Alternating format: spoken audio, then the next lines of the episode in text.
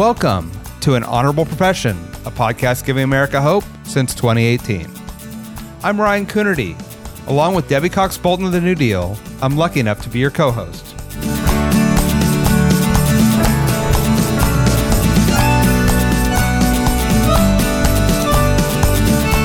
An Honorable Profession is a New Deal Leaders podcast. The New Deal is an organization that supports the next generation of American leaders. From attorneys generals to state senators to mayors to school board members, these are the people that are pushing policies and politics that will respond to climate change, rebuild our economy, address racial injustice, and restore our democracy. These are incredibly talented people who have dedicated themselves to public service when their country and their communities needed it the most. Check out newdealleaders.org to see what I'm talking about. We got a good one for you today. We talked to Maryland delegate Brooke Lierman. Not only is she a member of the Assembly, she's a civil rights attorney. She's also just announced her candidacy for Maryland Comptroller. We talk about what that office does and how it can impact the people who are in most need in her state. We talk about her work in the legislature and her path into public service. We talk about her effort to bring World Central Kitchen to Baltimore when they needed it the most. Brooke is an inspiring and energetic leader. I'm so excited she's taking the next step, and I'm excited for you to hear about her work for the state of Maryland. Delegate Brooke Lierman, welcome to an honorable profession. It is wonderful to be speaking with you today. Thank you so much for having me. It's great to be here. There's so many things I want to talk to you about. Uh, we are navigating multiple crises. You just finished a session in the Maryland House. But most excitingly, you've announced your candidacy for comptroller for the state of Maryland. Can you talk to us a little bit about what a comptroller is and why you want the job and why we should all be paying attention? sure, absolutely. And thanks again for having me. We just uh, finished a big General Assembly session here in Maryland. Really proud of a lot of the work that we did. But you're right, I went right from that into running for statewide office. The comptroller is one of only three statewide elected officials in Maryland. We have the governor, who of course oversees our agencies, our attorney general, who represents us in court very ably. We have a great AG, and we have the comptroller then, who sees every dollar into the state and every dollar out of the state. So it's sort of like the elected chief financial officer for the state of Maryland. And I'm really excited about it because this is the office that is really uniquely focused or really uniquely situated to focus on income based issues. You know, making sure that we have an economy that works for all Marylanders. And I think, especially coming out of the pandemic, as we look towards 2022, really reimagining what this kind of office that's focused on procurement and taxes and a, you know a seat on the pension board what this kind of office can do to really uplift Maryland families communities and small businesses. So I think there's just amazing potential with this really unique office and I'm really excited to sort of travel around the state and talk to people about why they should care about who our comptroller is and and why I will be a, a great advocate for them yeah, and you've made your career on social justice and civil rights issues. You're a civil rights attorney. Can you talk a little bit about, you know, the tangible ways that that office can impact people's day-to-day lives or social justice issues that we all care about?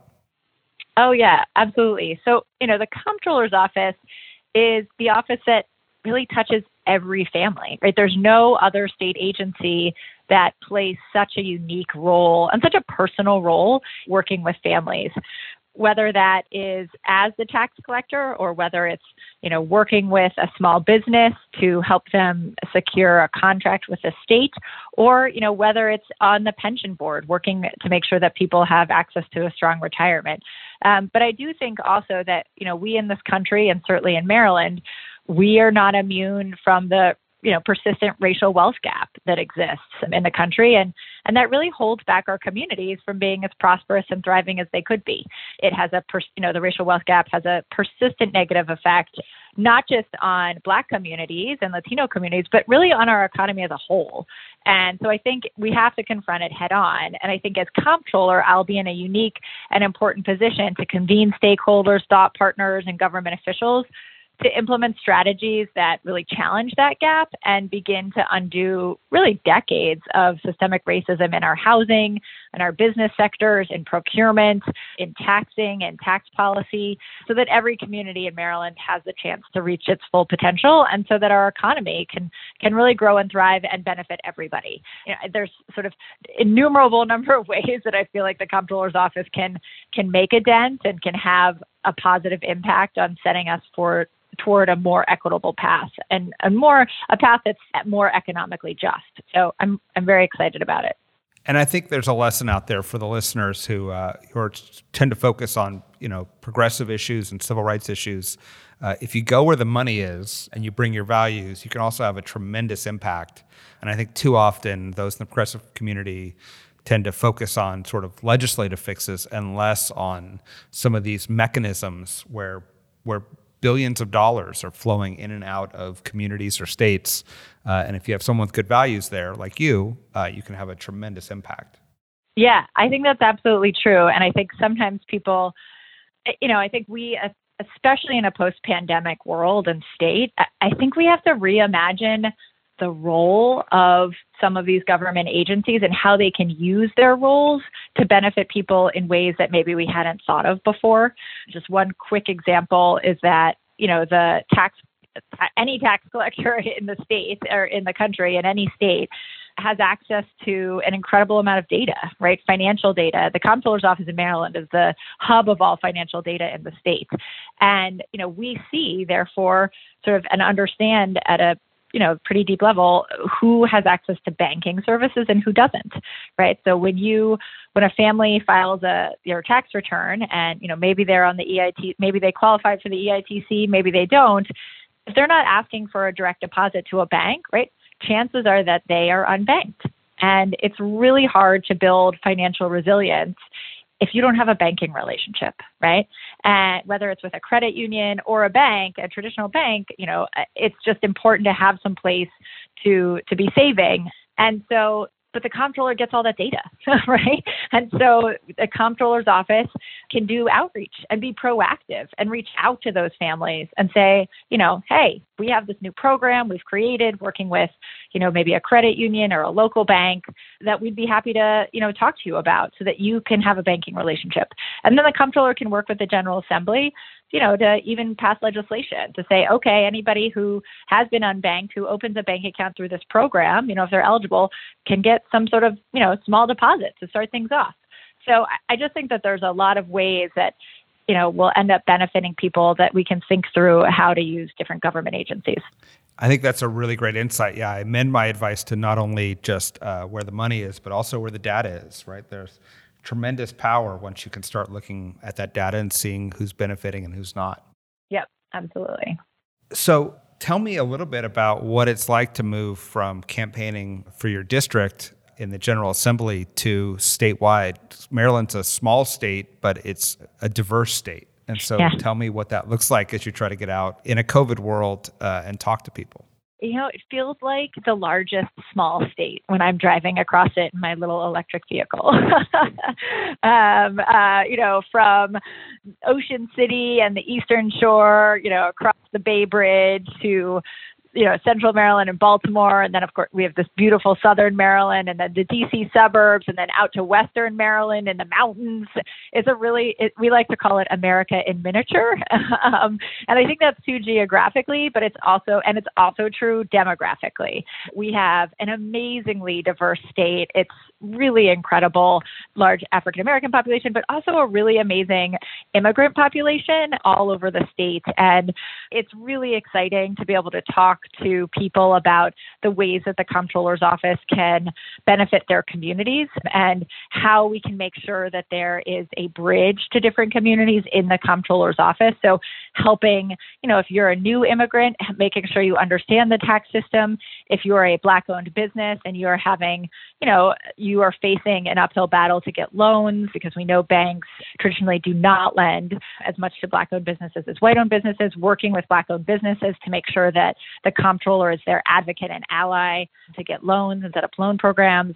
So I just think, you know, in every different community, there are so many ways that the comptroller's office, because of its many unique positions in the state of Maryland, can work with different communities.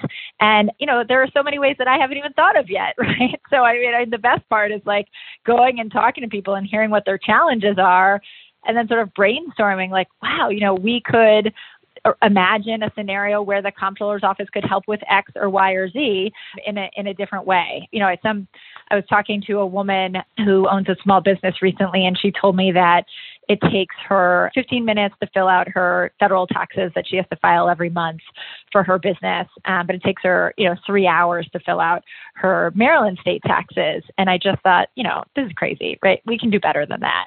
So I think there's a lot that we can do to modernize the office and build off of the work that our current comptroller has done. You know, he's done a great job of really being an advocate for small business, but I think there's, you know, and there's always more to do, right? And so I'm excited about that. I like it. Can you, for as long as I've yeah. known you, you've been so passionate about public service. Where does this all come from? What gives you this fire to to run around the state talking about how to improve tax forms and benefits for for immigrant communities?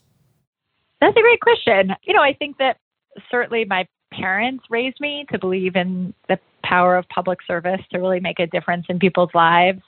I've had some great role models. I worked for U.S. Senator Paul Wellstone on his 2002 reelection campaign when he and his wife and our camp, some of our campaign team was killed in a plane crash. And, you know, he always used to say, we all do better when we all do better. And I think that really resonates and has always resonated with me that, you know, I can never fulfill my potential until you fulfill yours. I don't know. I also believe that, you know, to whom much is given, much is expected. And I have been, you know, my family and I are incredibly blessed and have a lot of, you know, have great resources and I've had, you know, good health and opportunities. And so for me, and I feel this even more acutely, I will say, since becoming a parent and a mom, you know, I just, I want other other people's kids to have the opportunities that my kids have. It just feels like the right thing to do. It is the right thing to do. And, you know, it's important for those kids to fulfill their sort of God given potential. And it also means that the world will be better for my kids. And so to me, it's, it, a lot of it, a lot of the times it feels very personal to me. um, and when I meet somebody, and I want people to I want people to believe in government and to believe that there are people, you know, the government is only as good as the people we elect. And so I want people to believe that they there are people in government who are who are looking out for them and advocating for them so that and you know so that we can build up better communities and keep that long arc bending uh, a little bit more acutely toward justice. so yeah, it's a I don't know. It's a it's a good question, but I do feel very motivated. Good. Can you talk a little bit? I mean, speaking of justice, so so you worked for a civil law firm. Can you talk about the difference that you can make, sort of in private practice, on fighting for some of that for a better world versus in elective office, and what are the pros and cons of each? Yeah, I work at a great law firm, Brown Goldstein and Levy, that I love, and you know we've done fair housing cases, and I've represented a number of low wage workers all over the country who aren't being paid overtime or in some cases are not being paid minimum wage. You know, I've represented a man who was wrongfully convicted and served 21 years for a crime he didn't commit. I'll say I love that work, and I think that there's sort of a common thread, or there's a very common thread between the work that I do as a lawyer and my rep, my you know representing or should say representing clients and representing people who are not clients. I don't get to bill hourly. I know it's it's a lot of how I think about being a lawyer to the clients that I serve. It's not about giving them a voice. Some people say, "Oh, you're giving them a voice." I don't I really don't like that. I'm not giving people a voice. My job as an attorney is to make uh, my clients' voices heard, right? And I feel similarly eh, as a state delegate and as an elected official, like you know, my communities have a voice. it's just that not people are not always willing to listen to them or hear them. And so, uh, you know, I think that there is a very, to me, it's very similar. I also think, you know, as an attorney, we can only enforce laws that are there, right? And so sometimes what I see is there will be a really horrible situation but it's not illegal. There's nothing you can do about it. There's no remedy. You know, one good example of this is in housing. In Maryland, until last year, any landlord could discriminate against people based on their source of income. So if you were a veteran who had a voucher, a landlord could say to you, nah, nope, I don't take vouchers. No thanks. Or if you were a mom with kids who had a Section 8 voucher, a landlord could say, nope, we don't take vouchers, never mind. And what that meant was that these government dollars uh, were worthless and you couldn't find a place to live even once you hit the lottery and scored a voucher, which are, you know, after being for five years on a waiting list, right? And so there was no legal recourse to landlord doing that. So we had to pass a law, and we passed a law last year called the Home Act that I was the House sponsor for to say, nope, actually, that is illegal. that is, in fact, housing discrimination, and we are not going to allow it anymore in Maryland. Um, you know, I think uh, so there are sometimes instances like that that are really important to make sure we're getting the laws right. But then there's, you know, a different kind of policy too, which is setting up government to help prevent the need for things like that. So this year I passed a big bill to create the our state's first office of statewide broadband. We're one of the few states that did not have an office dedicated to ensuring that every Marylander has access to state affordable high-speed internet. And, you know, that's, I think we all can agree, especially after the pandemic, that having access and knowing how to use affordable high speed internet is pretty foundational to any success in life, right? To whether you're starting a small business or doing a telehealth appointment or if you have a kid in school. so, and yet, you know, 23% of Maryland families are not on hardline or not on broadband. So there's just a lot to of work to do in that area. And though there wouldn't be sort of a legal case about it, it's still, you know, a really foundational and important issue. So that would affect probably some of the clients that I'd represent. So there are a couple, there are some things that are the same and some things that are different. Absolutely. That Home Act, uh, I mean, it sounds, it sounds like a, you know, a technical change, but it could have profound impacts. Have you seen, have you started, it's only a year old, but have you started to see those, those impacts in your housing market? Well, it's interesting. So we know that there were two, there were a couple counties, a little more than two, a few, a few counties who had on their own already passed sort of mini home acts in their own county.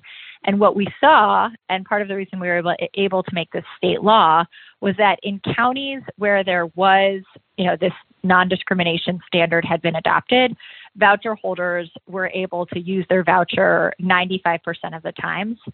And in counties where there was no Home Act, it was sometimes as low as 50%. So there is definitely good data out there to demonstrate that people now are much more able to use those vouchers, which is great. Can I ask? Uh, you did a lot of good work with the New Deal around thinking about how we sort of renew the American promise and how we create more opportunity and equity in our systems. We now have Joe Biden as president, Kamala Harris as vice president and we have the Rescue Act, which is pouring uh, billions of dollars into our states. What's that looking like for Maryland in terms of reaching some of the goals that you had sort of advocated for through New Deal and, and through the, the General Assembly?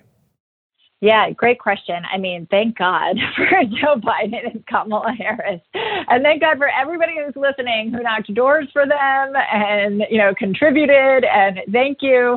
I helped lead the Women for Biden Harris effort in Maryland, which was awesome and really fun. But we are in a totally and fundamentally different position right now because of the American Rescue Plan that uh, than we would have been without it. I mean, ARPA has is going to save every budget in the state of Maryland. You know, when I talk to my friends on different county councils around the state, every single one of them has said to me, we somehow have a surplus, right? Like people have, counties have money to help, right? And not that they're going to be profligate and, you know, go out and spend, spend, spend because this is a one time thing, but that they don't have to cut like they did last year and that we can move, you know, sort of re-engage on some of the things that had to be lost during the pandemic because we were focusing on other priorities is just so fundamentally important, right? Like during the pandemic, we saw in Maryland what a decade of disinvestment from state government would do. We had a Department of Labor who was not staffed up and not ready to take on the unemployment disaster that occurred. We saw other departments that were similarly understaffed and could not meet the needs of residents. And I think it has really demonstrated that you know, when we underinvest in state governments, we do a disservice to residents, right? I mean, it's you've got to invest. And so I'm really hopeful that we, you know, through transit services, through investment in telehealth, and actually we are going to use $300 million from ARPA to help with broadband and expand broadband benefits and help build out broadband and leverage private dollars too to build out broadband, we are going to see really transformative and amazing results. And I am, you know, fingers crossed too that we can pass, that the Biden administration, the Senate, and the House can pass an infrastructure bill, which would, you know, I think be one of the most important bills you know, passed in 20 years in terms of putting people to work, building back our, you know, creating new infrastructure for the 21st century, creating real transit that connect people to jobs, you know, looking at broadband and expanding that, home health care, child care. I mean, these are fundamental to an economy that actually includes everybody and so that works for everyone. So I'm, you know, I'm very excited about the stuff, you know, the, the, the policy proposals that are coming out of the Biden administration. And I should say also HR one, which I really hope they pass. Absolutely. um, but, uh, Absolutely. yeah. So, so there's a lot to be done. Can I ask, what were the negotiations like in Maryland? Because although you're a very blue state, you have a Republican governor, and how how what were the how was the money divvied up and what was the approach taken? Sure. Well, so we have a great Speaker of the House, Adrienne Jones, and a, and a wonderful Senate President, Bill Ferguson, who's my senator. And uh, they worked very closely with the governor to, you know, come up with ideas that were shared priorities. Many members of the House and Senate had brought pieces of legislation that you know, looked at different, whether it's supporting small businesses uh, and our restaurants through this, whether it was, you know, pa- making sure that we passed an earned income tax credit. Ex- we passed an earned income tax credit expansion in our state support bill that is now the most generous state EITC in the country. Then we also expanded it so that anybody who has an ITIN, um, so including undocumented immigrants who file tax returns, they are also eligible for the state earned income tax credit. We're one of only three states now that does that. You know, we worked closely with the governor on those bills. And we also worked closely with him, uh, the leadership did, on how to divvy up the money. And, you know, there are some things that were really shared priorities, like broadband, right? Our bill to create the statewide broadband passed unanimously out of the Senate and with overwhelming bipartisan support in the House. So funding it and putting money behind it, it was not a question of like, will we put money behind it? I think when that money came in, it was a question of how much and you know to what to what programming. So I, I think it's a back and forth. I think the more interesting, you know, another question will be what is how do we do redistricting with divided government? But that's TBD. I don't know that one yet. well, good. I mean, it sounds like you know there was a bipartisan effort to to make sure that you invested those funds in the ways that would benefit your citizenry, and that's you know that's a good place to start. And then there's there's always arguments to be had after that. Can I ask you uh, one of the things you did during COVID, in addition to having a family and going through all of us the same things that all of us have gone through, the same challenges, and being in the legislature, you brought a World Central Kitchen to Baltimore. Can you talk a little bit about how you did that and then what happened when you did? Sure. That was, I would say, one of the more exciting things that happened during the pandemic. I saw an article early on, you know, as soon as I got home from our truncated session last year, really dug in on food issues and working with my community groups, pulling people together to talk about what we needed to do to keep people afloat. And I, I sort of immediately saw that one of the things that we needed to do was to, you know, to make sure that people were eating. and uh, so I saw an article that World Central Kitchen and Jose Andre were using National Stadium uh, to make and prepare foods and hand out food.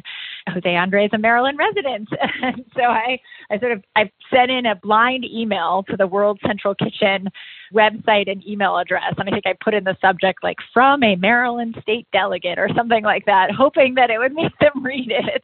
And to my sort of delight, uh, I got an email back pretty quickly from Nate Mook, the CEO, who's a really phenomenal person. I don't know how he keeps up with everything that he keeps up with, and said, Hey, we're, you know, I'd love to talk to you about Maryland and about Baltimore. Tell me what's going on.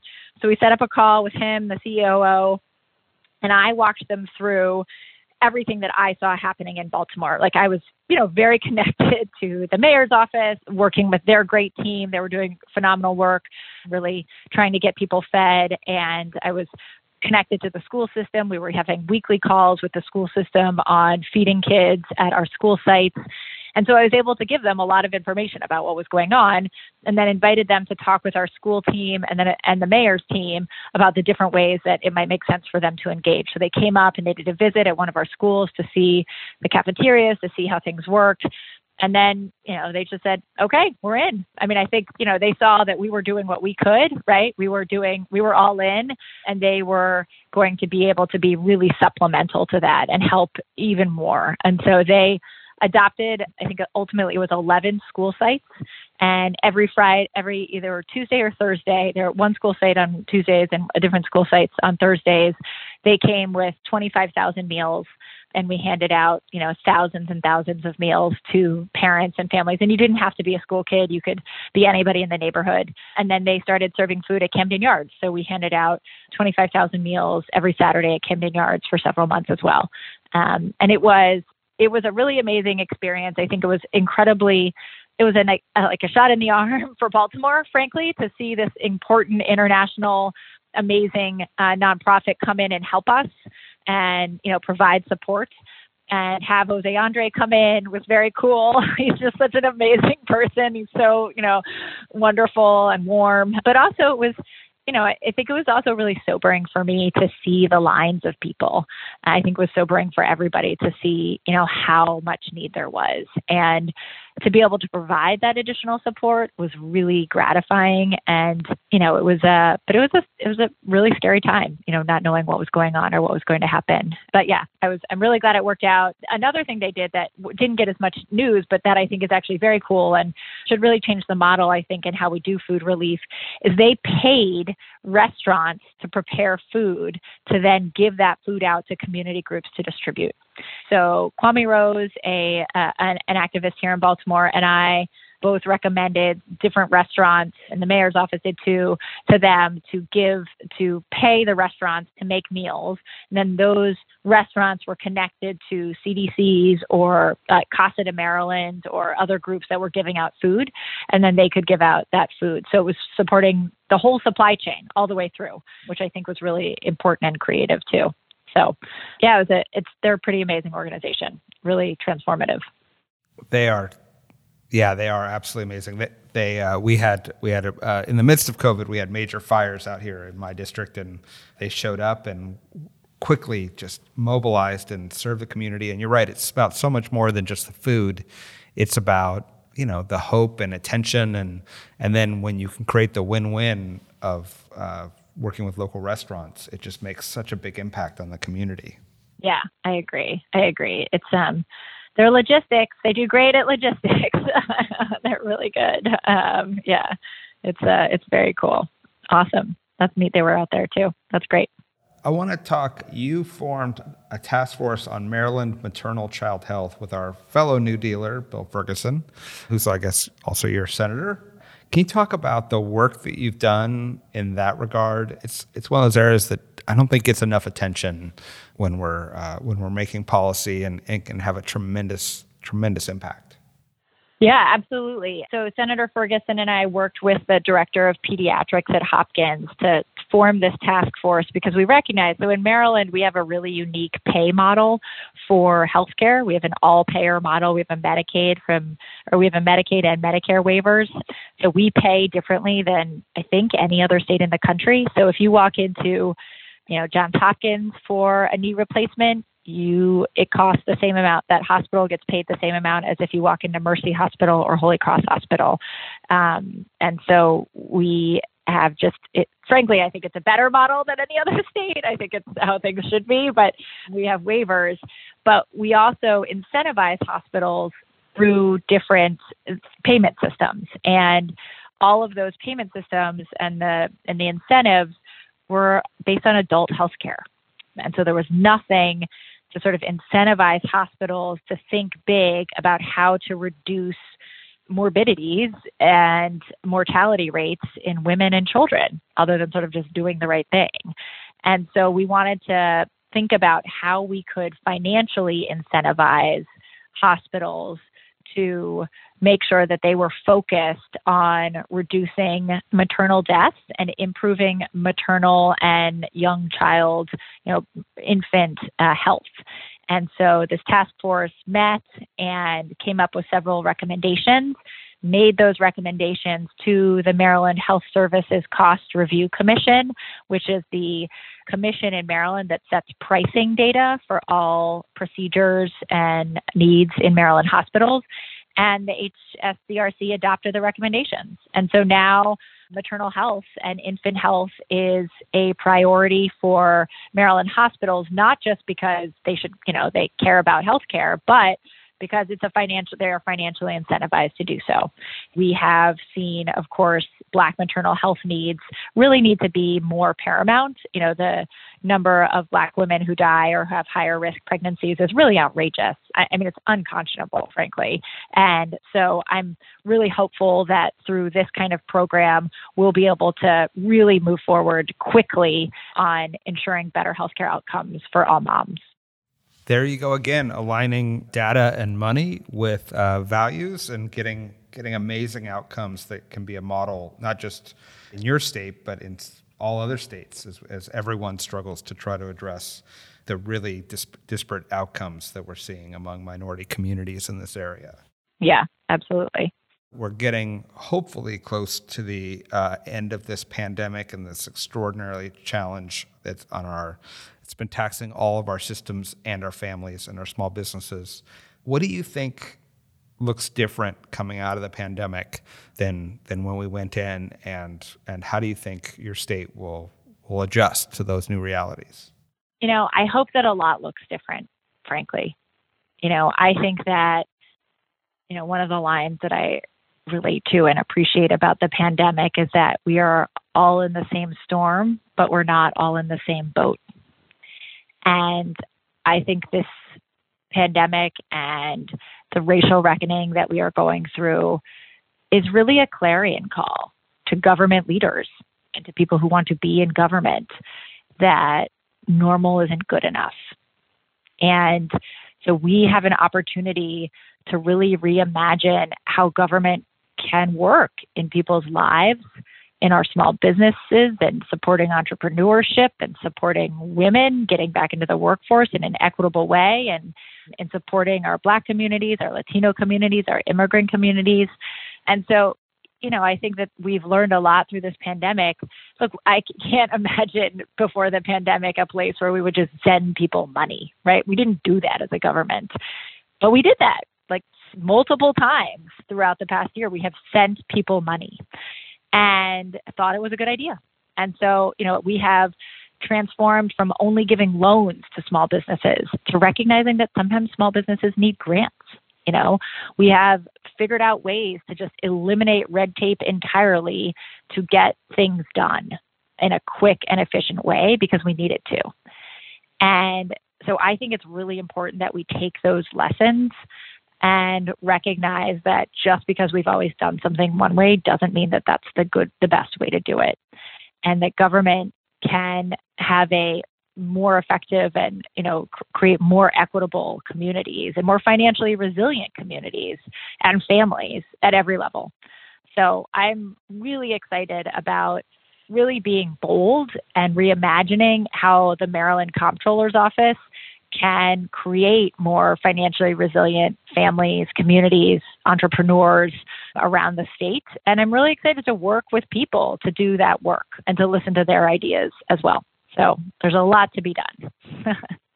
well, let me just say, I'm so excited to have you now running for statewide office. I think you're going to be an amazing, bold comptroller those two words usually don't go together, but I think in your case, um, they they will, and it'll have a powerful impact on not only your residents, but again for all the other states that are that that will look to Maryland and look to what you're doing for for models for what they can do in their own state. I've always enjoyed seeing you at New Deal conferences and your energy and intelligence, and I'm I'm excited that you're taking this next step. And thank you for joining us on an honorable profession. Thank you so much for having me. I've made it to the big time. I'm finally on an honorable profession. Yes. so, no, I really appreciate all the work you do. And I miss seeing you and other folks at New Deal conferences and exchanging ideas about what works in our states and in our localities. So, hopefully, I will, we will all get to be able to be together again soon. But thank you so much for having me. And thanks for all you do. And be well. Thank you. Thank you, Brooke. Take care. Thanks for listening to An Honorable Profession. Please subscribe to hear more amazing leaders and keep asking your elected officials to be honorable. Boots Road Group produces podcast. I'm Ryan Coonerty, and because we keep things honorable, no tax dollars were used in the making of this podcast.